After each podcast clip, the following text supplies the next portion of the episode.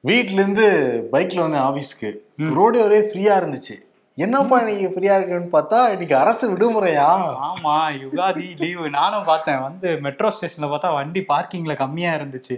என்னன்னு டக்குன்னு சர்ச் பண்ணி பார்த்தா யுகாதின்னு போட்டிருந்தாங்க. ஆமா. நம்ம தமிழ்நாட்டிலயும் நிறைய தெலுங்கு மக்கள் இருக்காங்க. அதை கொண்டாடுற மக்கள் இருக்காங்க. எல்லாருக்கும் வாழ்த்துக்களை சொல்லிட்டு. யுகாதி திருநாள் வாழ்த்துக்களை சொல்லிட்டு. ம். ஓகே ஷோக்குள்ள போயிடலாம். Welcome to the imperfect show Vadivel காமெடியில் ஒரு டைலாக் வரும். திரும்ப திரும்ப பேசுற நீ திரும்ப திரும்ப பேசுற நீ திரும்ப திரும்ப பேசுற நீ. அதே மாதிரி திரும்ப திரும்ப வழக்கு போடுறீங்க திரும்ப திரும்ப எங்களை பேச வைக்கிறீங்க திரும்ப திரும்ப அதே வழக்கா அப்படிங்கிற மாதிரி தான் இருக்கு.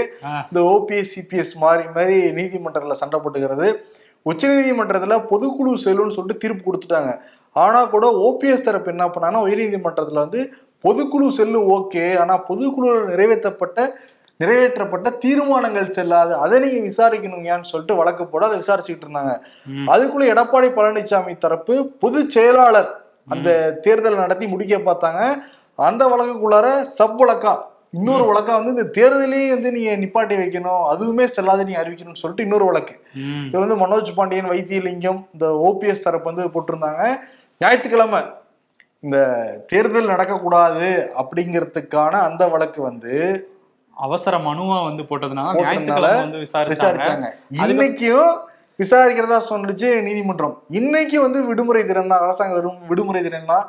இன்னைக்கும் காலையிலிருந்து நீதிபதி விசாரிச்சுக்கிட்டு இருக்காரு. லஞ்ச் பிரேக்லாம் விட்டு விசாரிச்சுக்கிட்டு இருக்காங்கப்பா லஞ்ச் பிரேக் விட்டு அதுவும் ஓபிஎஸ் தரப்பு தான் ரொம்ப மிக நீண்ட இதுவா இருக்கு. ஏன்னா நாலு பேர் தனித்தனியா வழக்கு போட்டிருக்காங்கல்ல எல்லாரும் அவங்கவங்க தரப்ப சொல்றேன்னு சொல்லிட்டே இருக்காங்க.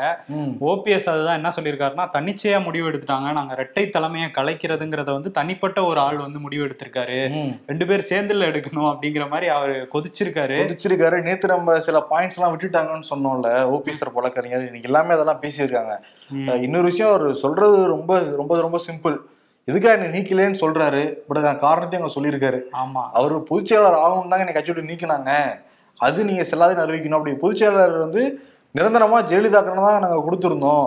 இப்போ அந்த மாதிரி ஒரு போஸ்டிங் நானும் வந்து போட்டியிட தயார் அப்படின்னு ஒரு பாயிண்ட் சொல்லியிருக்காரு. இன்னொரு விஷயம் என்னன்னா ஆயிரத்தி தொள்ளாயிரத்தி எழுவத்தி ஏழாம் ஆண்டுல இருந்து அடிப்பட்ட தொண்டன்ல இருந்து அடிப்பட்டனே வருது. அடிமட்ட தொண்டன்ல இருந்து நிதியமைச்சர் மூன்று முறை முதலமைச்சராக இருந்திருக்கேன் கட்சிக்காக நிறைய பாடுபட்டிருக்கேன். என்னோட இது நீங்க எல்லாம் கருத்துல கொள்ளணும் ஐயா அப்படின்னு சொல்லிட்டு நீதிபதிகிட்ட வந்து கேட்டிருக்காரு. கேட்டிருக்காரு. இப்ப நாளைக்கு விசாரணை போகுங்கிறாங்க. இருபத்தி நாலாம் தேதி இந்த பொதுச் செயலாளர் அந்த தேர்தல் செல்லுமா செல்லாதாங்கிறதுக்கான தீர்ப்பு கொடுத்துருவாங்களாம்.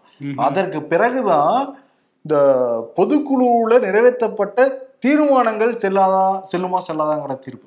கரெக்டா தானே சொல்றேன் எனக்கு அப்பா. சாமி.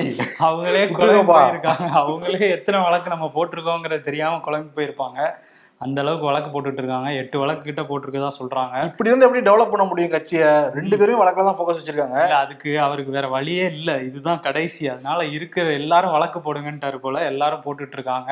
அவரே வக்கீல் வக்கீலுக்கு வந்து பாயிண்ட் எடுத்து கொடுக்குற அளவுக்கு இறங்கி வந்துட்டாரு ஓபிஎஸ் ஆமா. பார்ப்போம் நாளைக்கு என்ன விசாரணை எப்படி போகுது இபிஎஸ் தரப்புல இருந்து என்ன பதில் சொல்றாங்கங்கிறத நாளைக்கு பார்ப்போம் ஆமா தீர்ப்பான இருபத்தி நாலாம் தேதி தான் பொறுத்திருந்து பார்க்கலாம். ம். இன்னொன்னு வந்து ஆளுநர் இருக்கார்ல தமிழ்நாடு சட்டமன்றத்துக்கு இந்த ஆன்லைன் சூதாட்டங்கள் அதை வந்து தடை பண்றதுக்கு அதிகாரமே இல்லை. அந்த மசோதாவை நிறைவேற்றுறதுக்கான அதிகாரமே கிடையாது அப்படிங்கிற மாதிரி ஆளுநர் வந்து திருப்பி அனுப்பிட்டாரு அதை. ஆமா திருப்பி அனுப்பிச்சிருந்தாரு. நேத்து வந்து நாடாளுமன்றத்துல திமுக எம்பி பார்த்திபன் வந்து இந்த ஆன்லைன் சூதாட்டம் தொடர்பா சில கேள்விகளை முன் வச்சிருந்தாரு. அதுக்கு வந்து எழுத்துப்பூர்வமா மத்திய அமைச்சர் அனுராக் தாக்கூர் வந்து பதில் சொல்லியிருக்காரு. அதுல என்ன சொல்லியிருக்காருன்னா மாநிலத்துக்கு அதிகாரம் உண்டு. ஆன்லைன் சூதாட்டத்தை வந்து தடை பண்றதுக்கு மாநிலத்துக்கு அதிகாரம் உண்டு. அந்த மாநில பட்டியல் ஏழாவது அட்டவணையில உள்ள அந்த சட்டத்தின்படி அதிகாரம் உண்டுன்னு சொல்லியிருக்காரு. சொல்லியிருக்காரு. பட் இவர் வந்து முன்னாள் ஐபிஎஸ் அதிகாரி.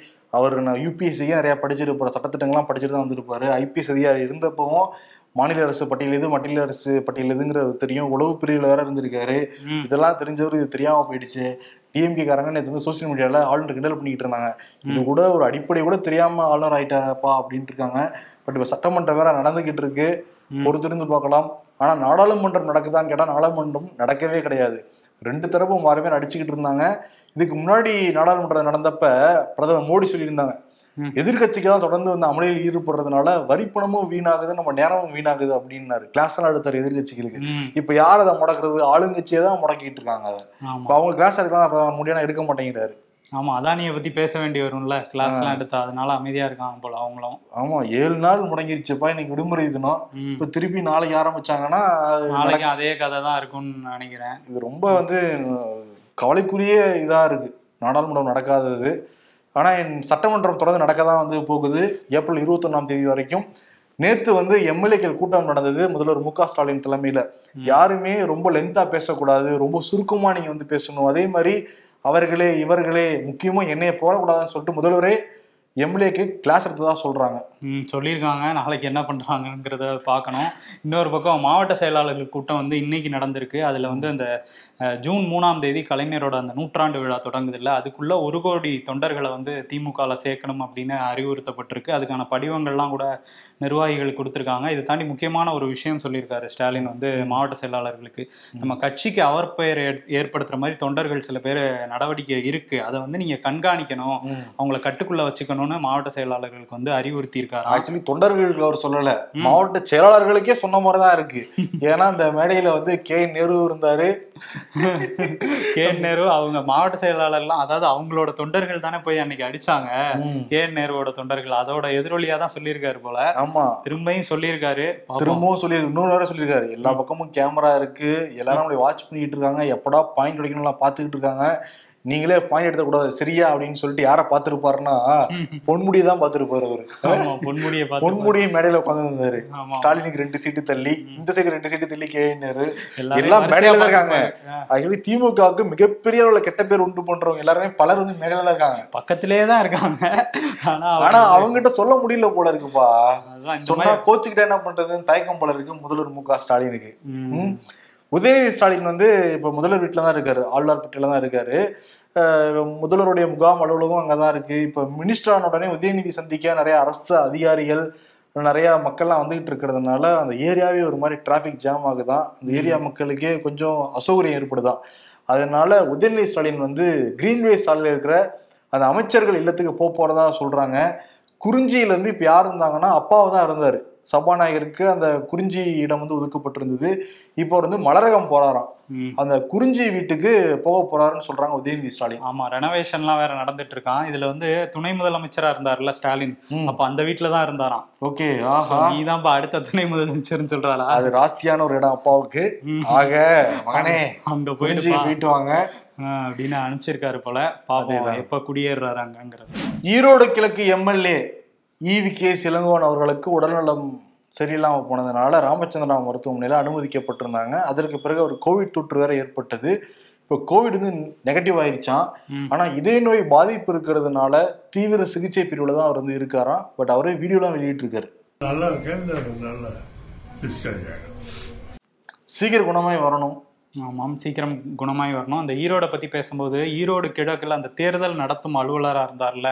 மாநகராட்சி ஈரோடு மாநகராட்சியோட ஆணையர் அவர் வீட்டுல வந்து சோதனை நடந்திருக்கு. சிவகுமார் அவரு அவர் நேர்மையான முறையில தேர்தல் நடத்திருக்காரு இல்லைன்னு பார்க்க போறாங்களா? ஆமா லஞ்ச ஒழிப்புத்துறை சோதனை நடத்தியிருக்காங்க. அவர் பல்லாவரம் நகராட்சி ஆணையரா இருந்தாராம். அந்த டைம்ல நிறைய முறைகேடு இருந்துச்சாம் அதை ஒட்டி தான் இந்த ரைடு அப்படின்னு சொல்றாங்க. அதுல நிறைய ஆவணங்கள்லாம் சிக்கி இருக்குன்றாங்க பாப்போம் அதுக்கு அடுத்தடுத்து வரும்போது தான் தெரியும். எதுல சிக்கி இருக்காருன்ட்டு லஞ்ச ஒழிப்புத்துறை யாரு கீழே இருக்கு? தமிழ்நாடு அரசுக்கு கீழே இருக்கு. கீழே இருக்கு. அவர் ஈரோடு கிழக்கு தேர்தல் அதிகாரியா இருந்திருக்காரு. நடுநிலையா வந்து இருந்து அவர் தான் செயல்பட வேண்டியவர் அவரு. அவங்க வீட்டுக்கு அனுப்பிச்சிருக்காங்கன்னா என்ன அர்த்தம்? உங்களுக்கு சாதாரணமா என்ன பண்ணியா இல்லையா? பல பல விஷயங்கள் பார்க்க வேண்டியதா இருக்கா அதுல? ஆயிரம் வாக்கு வாக்கு வித்தியாசத்துல ஜெயிச்சுட்டாங்களே.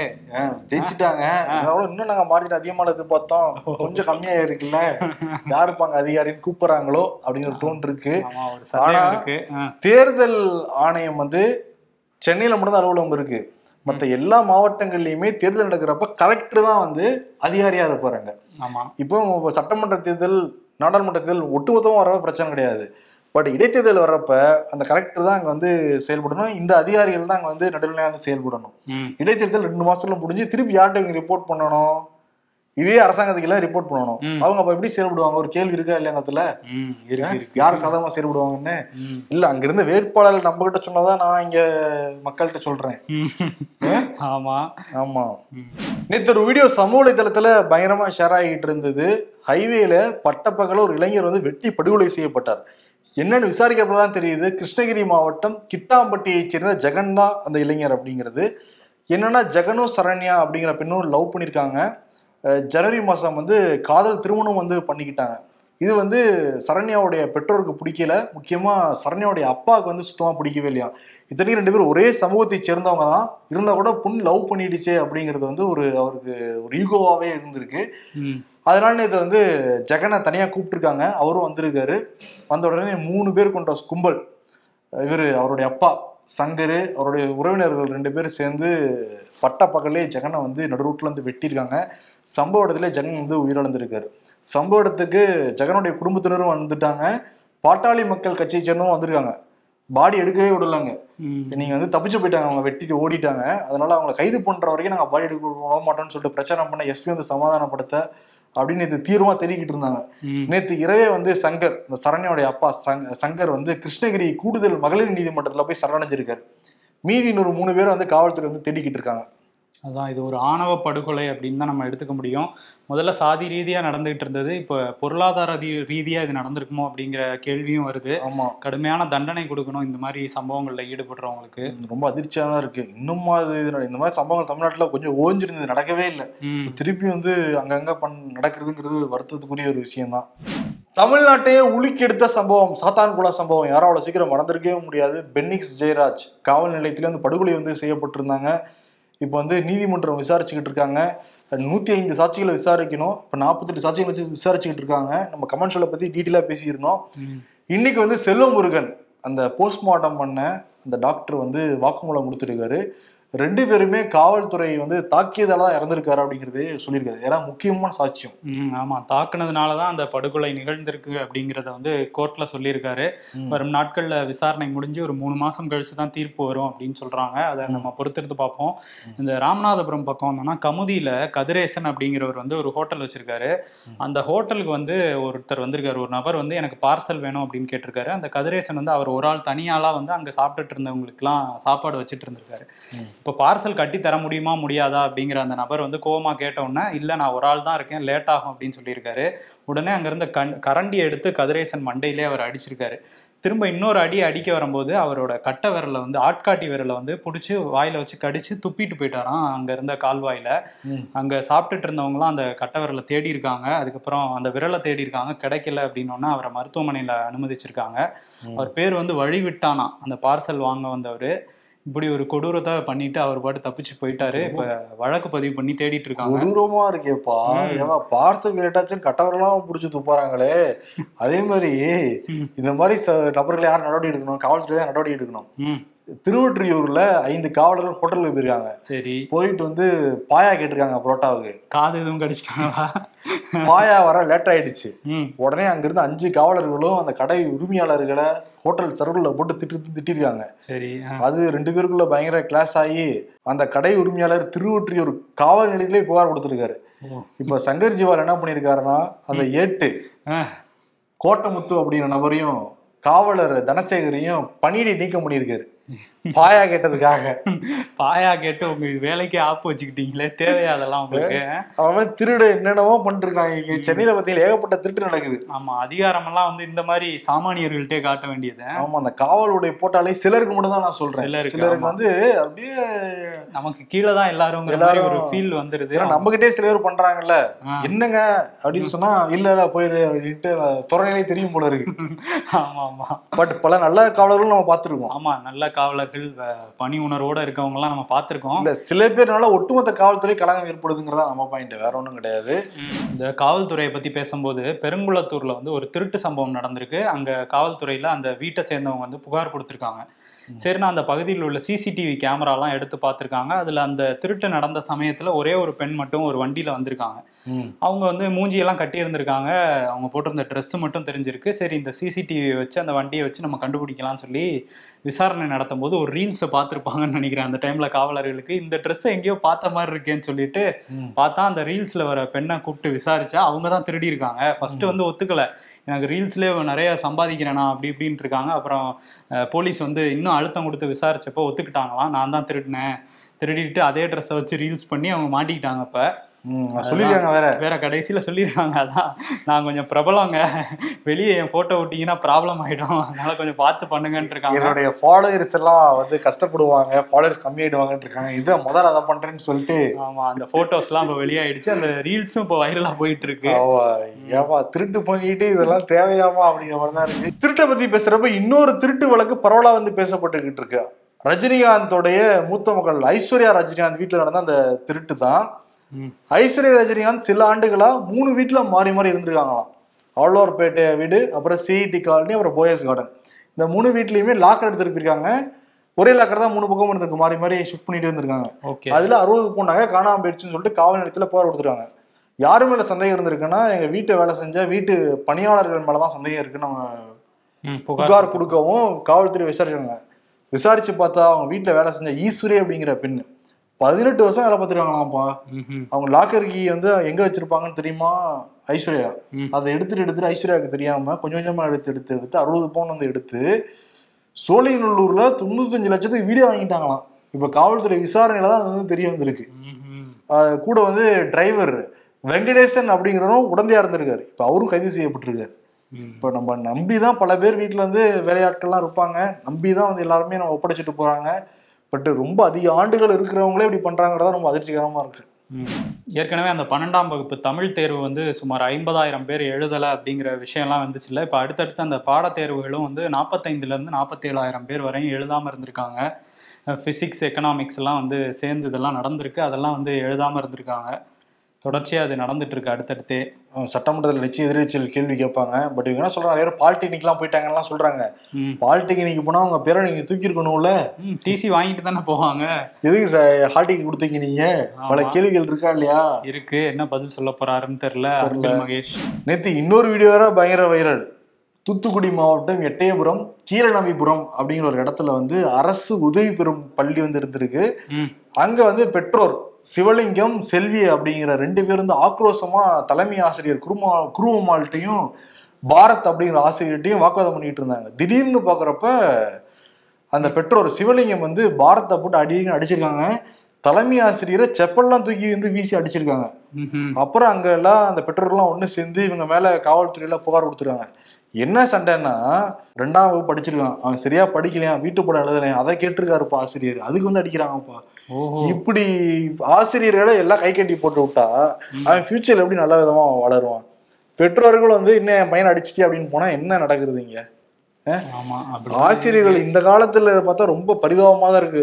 செல்போன் வச்சுக்கிறான். அவன் ஏதோ பண்றாங்கிறது தெரியுது. ஆசிரியர் கேட்கவும் முடியல.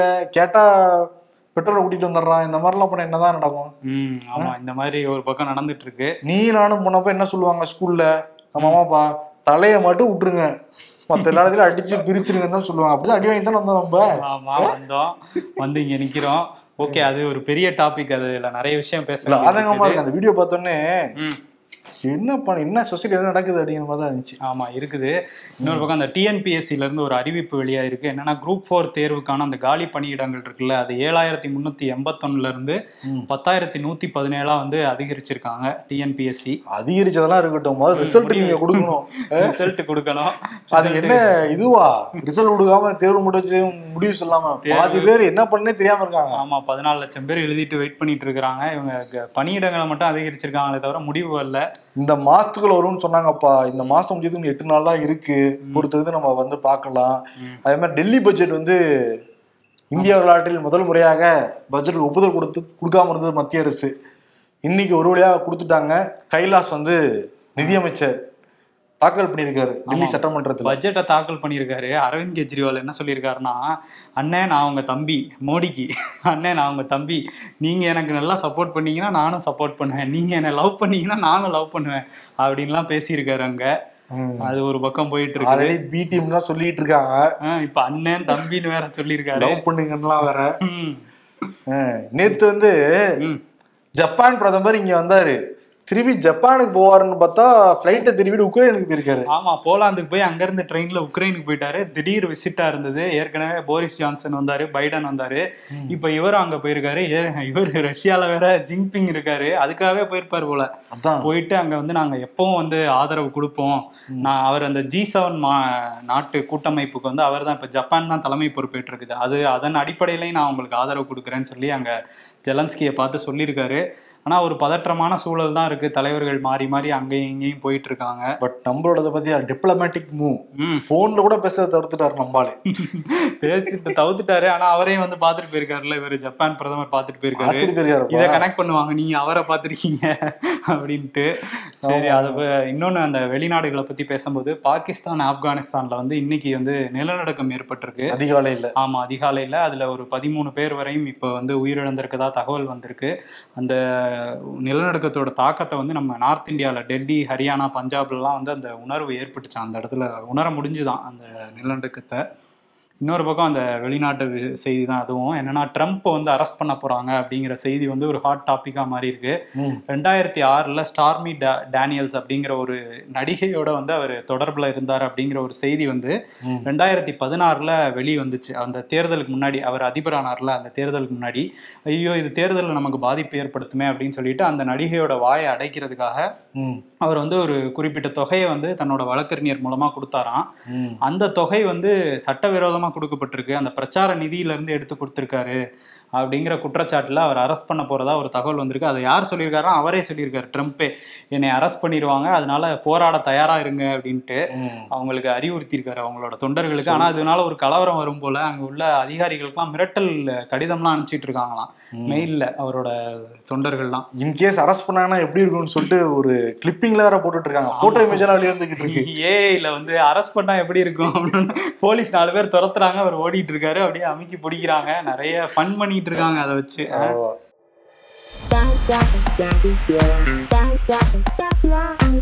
டேடு ஏன்டா வேலையை விட்டுட்டு வந்த? நீ ஒர்க் பண்ற இடத்துல ரொம்ப டார்ச்சர் பண்றாங்க அதான். அப்படின்னா டார்ச்சர் பண்றாங்க. ஒர்க் பண்ண சொல்லி தான் ஆல்ரெடி படம் பார்த்தவன். இப்போ ஒரு ஃபைட் சீன் வரும் பாரு அப்படிங்கிறான். புதுசா படம் பார்க்குறவன். டேய் கொஞ்ச நேரம் வாயை மூடிட்டு சும்மா இருடா.